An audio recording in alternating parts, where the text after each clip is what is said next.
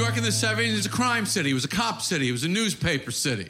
I always like that whatever goes on in the world, it somehow exactly fits the number of pages that they're using in the paper that day.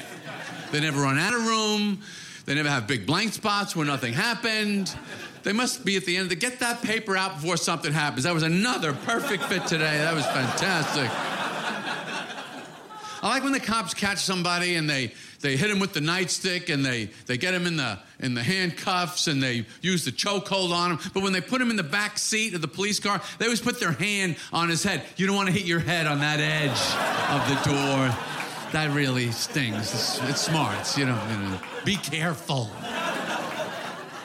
Why are these crooks and mass murderer, hijacker, psychopath people covering their faces when they're being hauled in? What is this man's reputation that he's got to worry about someone seeing him? Is he speed dating? Is he up for some corner office promotion? Oh, if the people on my sales team saw me hijacking Egypt Air 747 and throwing bodies out onto the tarmac one by one, I'll never hear the end of that, I'm telling you. They will needle me in that break room, you have no idea. Stream Jerry Seinfeld in Jerry Before Seinfeld, only on Netflix.